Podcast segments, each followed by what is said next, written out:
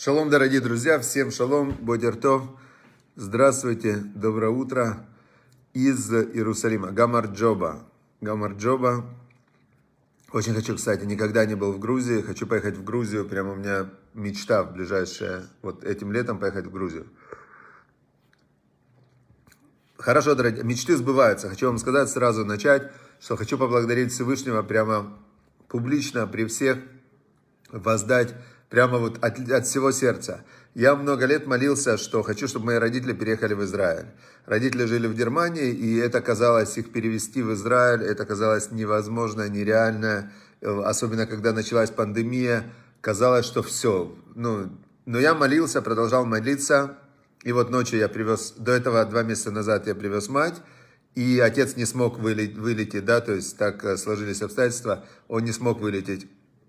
Два месяца прошло, и вчера ночью я привез отца, 89 лет, дай Бог ему здоровья до 120. Но я хочу сказать, что молитвы, Бог слышит молитвы, прямо я молился, что вот много-много лет, чтобы родители переехали в Иерусалим.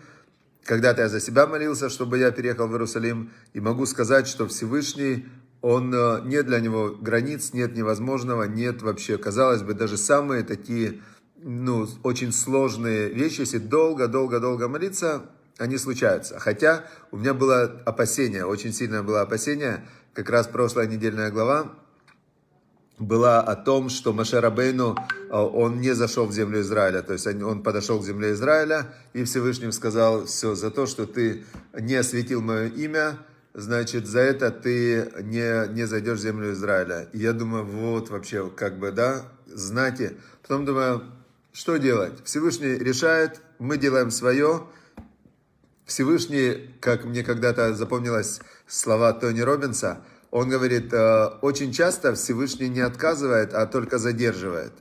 Но человек, когда не выполняется его молитва, он перестает молиться. Хотя ему оставалось совсем-совсем немного. Вот чуть-чуть еще оставалось додавить э, и еще сделать что-то и так далее. Но очень часто люди бросают и все. Хорошо, так что все, Барух Хашем, слава Богу, молитва у вас была, а сейчас буду менять на что-то другое. То есть я много лет, у меня была часть моей ежедневной молитвы, три раза, чтобы родители переехали в Израиль. Все, они переехали, сейчас в Иерусалиме, Барух Хашем.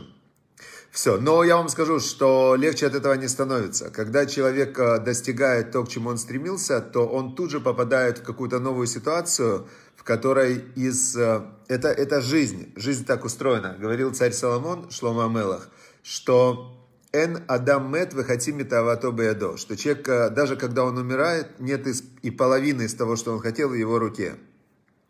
Получается, что человек, он жив, пока у него есть желание. Пока у него есть желание, он должен знать, что у него, по мнению царя Соломона, половина из желаний будут не исполнены, минимум. Половина, да? А по мнению Парета, есть такой закон Парета, что только 20% действий приносят 80% результатов. 80% действий приносят 20% результатов. То есть очень много действий безрезультатные. Получается, что даже если человек достигает то, к чему он стремился и то, что он хотел, в этот же самый момент, когда он достигает, у него есть еще от половины то есть у него есть еще, ну, явно не одно желание, множество желаний, которые не исполнились. Доброе утро, Раиса Васильевна. И у него есть у человека множество желаний, которые не исполнились. И как следствие у человека может быть еще множество дополнительных проблем. Почему? Что такое проблема? Проблема это, когда у человека есть какая-то цель или какое-то желание, и оно, а, оно не просто не исполняется, оно исполняется со знаком минус. Например, Человек, например, там, попал в аварию. Что он хотел? Он хотел доехать до места, куда он стремился. Это была его цель. Вообще ему не нужна была авария. Вместо того, чтобы доехать туда, куда надо, он оказывается там, где ему вообще не надо. В аварии, не дай бог, да? То есть это называется проблема. Не просто неисполненное желание, а когда ситуация разворачивается в противоположном направлении от того, что ты хотел бы – и это направление тебя абсолютно не устраивает. Вот это вот э, называется проблемой. И как вести себя в этих проблемных ситуациях, э, это и есть как раз искусство жизни. Искусство жизни, потому что избежать их невозможно, как бы мы ни старались, как бы мы ни учились. Э, значит, Бог так сделал мир, что человек, он находится в состоянии постоянного недостатка. Всевышний это шалом, это совершенство. Человек, он все время в состоянии недостатка.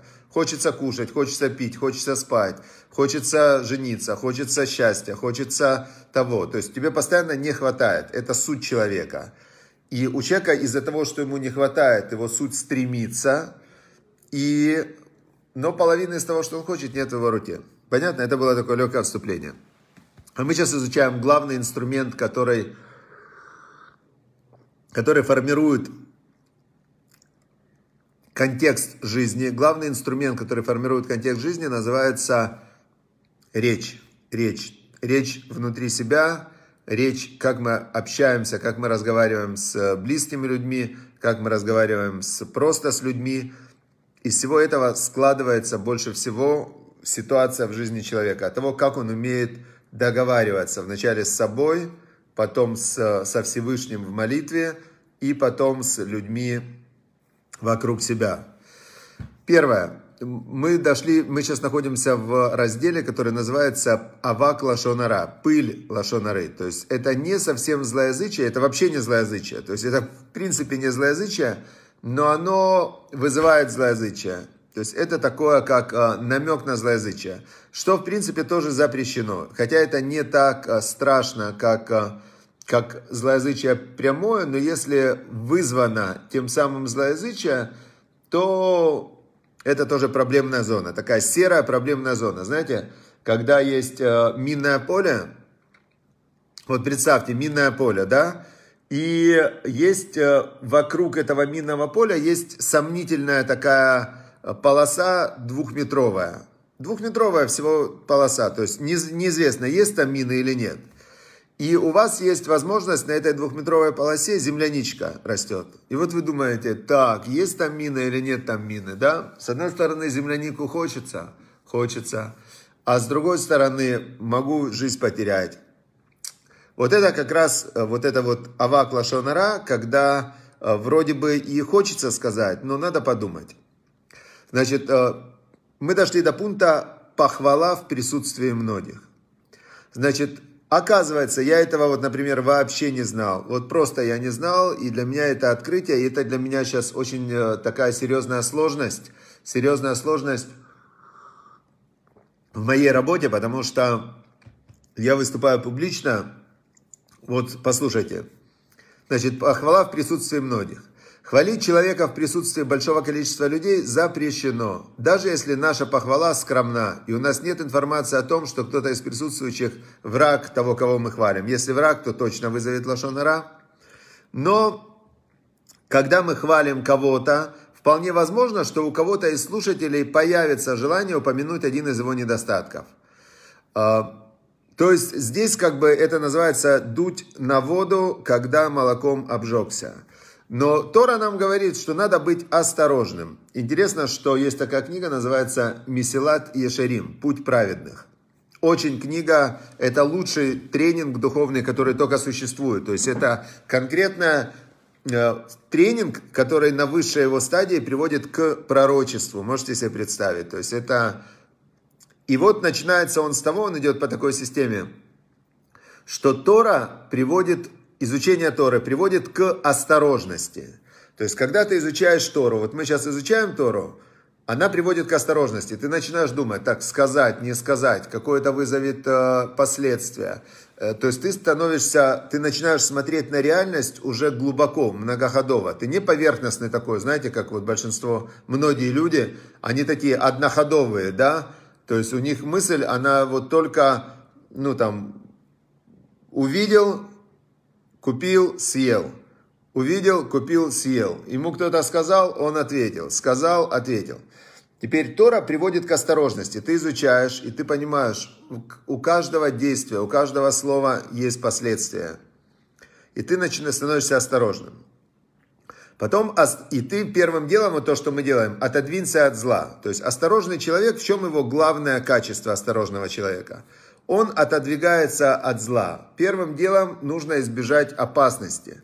И это очень интересно, потому что человек так устроен, что эмоция страха, то есть инстинкт самосохранения, он работает намного сильнее, чем все остальные инстинкты. Можно сказать, что ведущим э, инстинктом, который человека ведет по жизни, ну вот главное, то, что внутри каждого из нас, как бы мы себя ни вели, какие бы мы ни были умные, главный инстинкт, который ведет человека по жизни, это выживание. Выживание и Человек хочет выживать. Для этого ему нужно еда, питье, общение там и так далее, и так далее. Но главный инстинкт, который внутри всего, это выживание. Поэтому отодвинуться от зла – это сильная мотивация, осторожность. Отодвинулся от зла. Но что такое зло? Обычные люди не знают. Обычные люди, они возьмет человек, похвалит кого-то в присутствии многих. Это преступление? Вообще не преступление но он в этот момент может, с одной стороны, он того, кого он похвалил, ему приятно, на небе идут баллы. Тот, кого он хвалил, он говорит внутри себя, пусть Бог благословит этого умного человека, который меня хвалит. Пусть Бог даст ему здоровья, счастья, успехов и так далее. Он благословляет, на небе пошел депозит. Зынь-зынь-зынь-зынь, значит депозит, защита.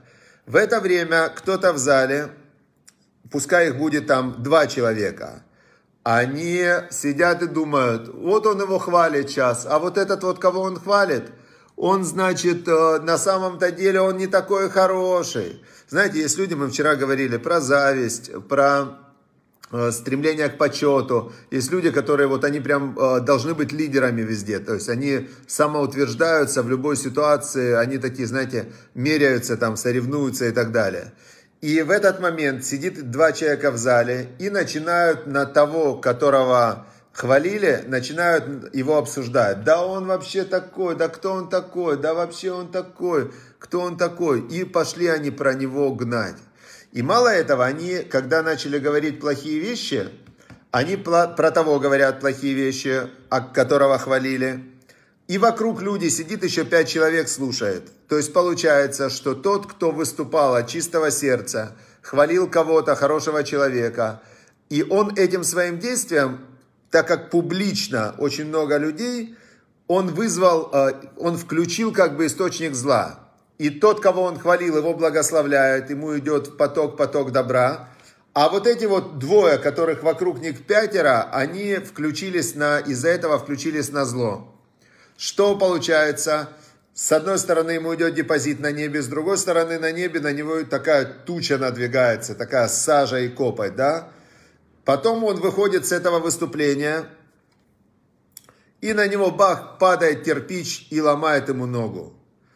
И он, значит, э, говорит э, два варианта. Первый вариант, он говорит, Хух, слава Богу, что не на голову. Хорошо, что меня Всевышний спас. Слава Богу, что меня Всевышний спас. Барух Хашем, все к лучшему. Только ногу я сломал, и, значит, а, а на голову не упал. Чудо, Всевышний сделал для меня чудо. Слава Богу. Ему в это время джин -джин -джин, позитив, позитив, позитив, потому что он же один, никого вокруг нет.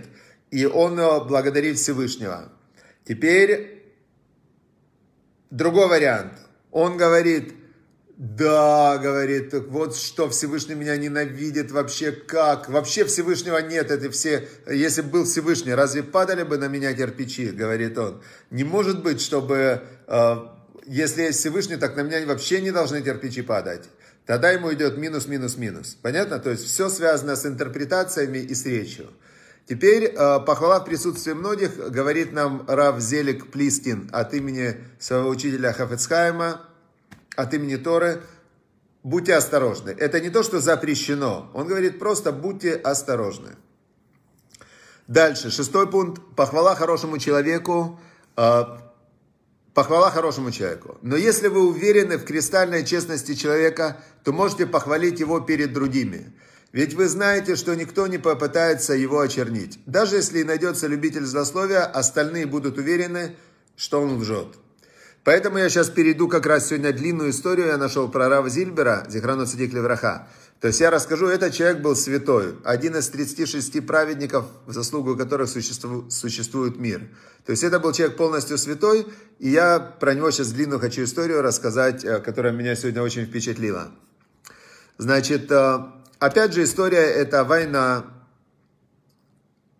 э, перед войной война, он учился в Казани в университете изучал физику, математику. Его учителем был академик Чеботарев, которого он очень-очень любил, уважал. И интересно, что академик Чеботарев, когда Равзильбер после университета пошел работать учителем в село, в село Столбище, он написал, попросил дать ему еще один выходной день, было воскресенье выходной, попросил дать еще один выходной для научной работы. Ему дали выходной в субботу, то есть его на два года академик Чеботарев спас для соблюдения субботы. Да, это было очень такая, одна из вещей. И вот, значит, рассказывает Равыцкак Зильбер, Зихронос Враха, значит, память отца детей для благословения всем нам. Когда мы даже вспоминаем праведников, то уже это для благословения. Он рассказывает такую историю. Со мной в университете с разницей в один курс учились два еврея. Шифрин одного была фамилия и Рудник. Как-то году в 42-м, когда я забежал в университет на консультацию к Чеботареву, к этому академику, они зазвали меня в какую-то аудиторию. И, значит, э, и говорят мне, Исаак, мы тебя уважаем как талантливого ученого. Но нас удивляет, как это совмещается у тебя с религией. Просто непонятно, сказали они, два еврея, Шифрин и Рудник. И они сказали очень честно, о Боге не будем спорить, это дело философское. Не будем оспаривать даже исход из Египта. Не будем оспаривать. Это было уже больше трех тысяч лет назад, э, сейчас 3333 год. Нас тогда не было. Но ведь в еврейской религии есть откровенные нелепости. Как же ты, человек науки, можешь это поддерживать? Я спрашиваю, ну что, например? У одного из них, Рудника, был сосед, верующий литовский еврей Поташник. Рудник и говорит, вот Поташник мне однажды сказал, что в еврейских книгах написано, будто евреи не вечно будут в изгнании. Бог начнет собирать их в страну, и придет время, они будут жить в своей стране. Да, действительно так написано, э, значит, в, во всех еврейских книгах, в пророках, что Бог соберет евреев в страну после изгнания. Значит, придет время, они будут жить в своей стране. Дело происходит в 42 год. Это же ахинея, они говорят. Пока мы видим, что даже бешеных собак так не истребляют, как евреев. Неизвестно, будут ли евреи существовать через 70-80 лет вообще. А если и будут, хорошо, допустим, будут, останутся евреи. Кого выпустят из России? 42 год, как раз э, правление Сталина. Тебя выпустят, меня выпустят. И даже если вообразить, что за подписью Сталина будет объявлено, что все желающие евреи могут ехать в Палестину. Кто поедет, он говорит. Кто поедет? Я не поеду. Он показывает на Шефрина. Он не поедет. Мы коммунисты до мозга костей. Как может разумный человек такому верить? Вообще, что будет страна, что евреи вернутся в Израиль после двух тысяч лет, когда вообще, как, он говорит. И как ты можешь придерживаться религии, утверждающей такие нереальные вещи? А, надо заметить, в начале разговора они меня предупредили. Мы ничего никому не сказали, но сами-то догадались, что ты верующий. Однажды ты не пришел на занятия, мы выяснили, это был Йом-Кипур. Йом-Кипур, день искупления, мы про него уже знаем, что это день, когда нужно не есть, не пить, поститься, не работать, быть в синагоге и молиться, исповедь, исповедоваться, чтобы Всевышний простил грехи. Они вспомнили еще несколько случаев. И, значит, он говорит, мы поняли, что ты верующий, соблюдающий заповеди. Отрицать я не мог, да и не хотел. Но и доверять чересчур тоже не мог. Рудник, между прочим, возглавлял университетский союз воинствующих безбожников. Была такая организация, которая он в основном евреи, они такие очень активные. Вот мы сейчас прилетели в Израиль из Германии, самолетом приземлились, э, и объявляет диктор, ну, все остаются на местах. Встал практически весь самолет. Встал и в проходы. И сумки доставать. И сидит рядом со мной один такой, говорит, да, типа, вот это вот, э, вот это вот, типа, евреи. Я говорю, да, вот это евреи, поэтому 25% нобелевских лауреатов евреи, которые не сидят на месте и не признают законы. Поэтому они каждый раз, они говорят, а кто сказал, что это так? И, значит, давай ломиться вперед. Энер... Такая энергия, предпринимательская, творческая энергия. Значит, э, и как раз был вот этот трудник Союз воинствующих безбожников. Это была организация, которую э, создали вот как раз многие возглавляли вот эти евреи. Значит, э, что я мог ему ответить? Да еще в 42 году. И я ему сказал, Да, написано, что евреи в этом изгнании не навечно. И что Бог начнет собирать их постепенно, что мы еще вернемся в свою страну, и что во главе народа будет стоять руководитель из семьи Давида. Многие вещи, записанные в Торе и пророках, исполнились. Например, написано в Торе прямым текстом, можно посмотреть, «Рассеет тебя Бог между всеми народами от края света до края света». Это же исполнилось? Исполнилось. Кто бы мог подумать так во времена, когда это было предсказано? И так же, как исполнилось многое, что записано до этого в пророках, так и исполнится остальное. Мы еще доживем до этого, сказал Равзильбер, потому что верующий человек, он верит, что Бог ему во всем поможет, и что будет хорошо, и что все исполнится, и Машех придет прямо, вот мы его увидим. Это смысл веры. Смысл веры, что ты веришь. А другой верит, что этого не будет. Это тоже вера. Когда мы говорим про будущее, все это вера. Даже вера в то, что человек доживет до завтра, это вера. Вера в то, что у него будет еда, это вера. Все, мы живем в мире веры. Только есть верующие в Бога и верят, что все будет хорошо, есть верующие оптимисты, а есть верующие пессимисты. Хорошо, так закончился наш разговор. Это только середина истории. Сейчас начинается самое интересное. Прошло время. Я искал их обоих, мне было интересно узнать, с ними встретиться, что с ними стало, как сложилась их жизнь.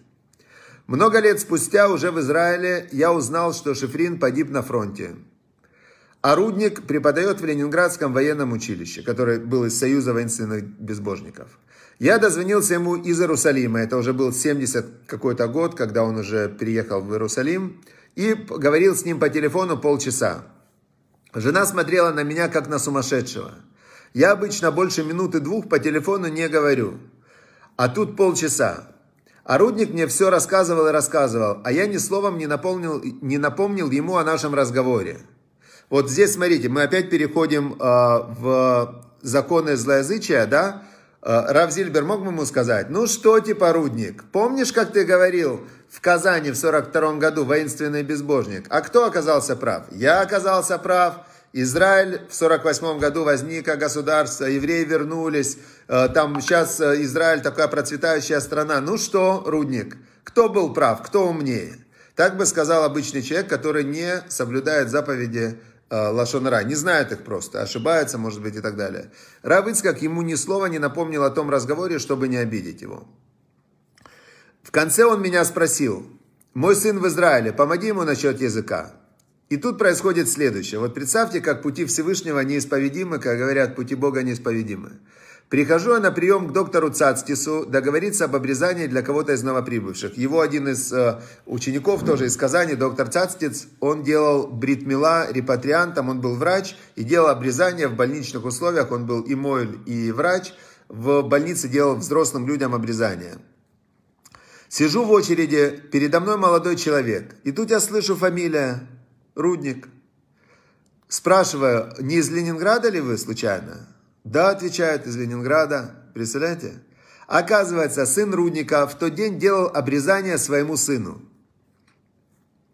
После обрезания полагается устраивать праздничную трапезу. Это праздничный момент такой, человек вступает в союз с Богом. Но в больнице это не совсем удобно. Так что кроме вина для благословения я обычно приношу только печенье и какой-то прохладительный напиток. Но тут я побежал, принес рыбу, хлеб, вино и устроил большую трапезу. Это тоже для нас большой урок. Вот смотрите, я, например, вчера прилетел, и сбылась для меня моя молитва, которую я молился.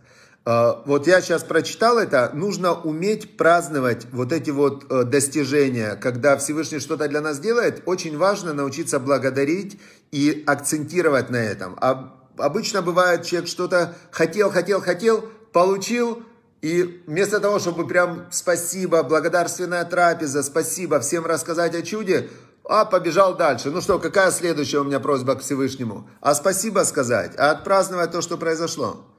В общем, я побежал, говорит Равзильбер, принес рыбу, хлеб, вино и устроил большую трапезу. Я написал Руднику старшему об этой встрече. Прошло время. Рудник приехал в Израиль и побывал у меня в гостях. Он был молчалив, Видно, стеснялся говорить при всех. Но потом, выйдя со мной на улицу, бывший, глаза, бывший глава Союза воинственных безбожников воздел руки к небу и говорит, «Исаак, то, что я и ты здесь, это от Бога. Я дал ему Мизузу и Тфилин, а потом он прислал в Израиль в Ешиву внука, которого ему родила дочь. Вот такие вот чудеса делает Всевышний. Вот так вот он... Э, мы видим конкретно проведение, божественное проведение, что вообще появление после двух тысяч лет государства Израиль, появление его опять в том же месте. Все, что сейчас происходит, мы, мы живем в эпоху, когда уже очень близок Машиах, мы живем в эпоху, когда божественный свет, знания, написано, что он придет, когда источники выйдут наружу, так в Талмуде написано. Мы видим сейчас, что доступ к информации, доступ к Торе, такого никогда не было. Не мог человек сесть, погуглить и узнать все про религии, про пророков, послушать Тору, послушать все. Все доступно. Мы как раз видим, как сбываются пророчества, что мы живем в поколении Дорда. Это поколение знания, когда весь мир наполнит божественный свет. И следом за божественным светом, знаете, когда становится светло, видны все темные пятна – и потом, значит, бах, придет Машех, и мы увидим третий храм с Божьей помощью, он спустится с неба, да? Многие спрашивают, а как это храм спустится с неба? Так вот, те, которые сейчас не понимают, как храм спустится с неба, это как сто лет назад люди не понимали, как будет мобильный телефон, по которому мы сейчас общаемся. Вот так, как появился мобильный телефон, так же храм спустится с неба, увидите. Все, удачи, успехов. Желаю всем, чтобы мы увидели храм, который спускается с неба, чтобы мы праздновали все те великие дела, которые Бог сделал для, для нас, уже сделал, чтобы вспомнили, еще раз я советую вам вспомнить все те великие дела, которые уже с вами произошли. Кто приехал уже в Израиль, нужно прям вспомнить этот день и сделать его днем праздника. Кто не приехал, приезжайте. И с Божьей помощью, чтобы было, кроме этого, есть у каждого из нас все те все те вещи, которые Бог для каждого из нас сделал, и нужно уметь благодарить, радоваться, благодарить, радоваться, и в заслугу этого будет еще Бог делать для нас много чудес. Все, удачи, всем успехов, хорошего дня.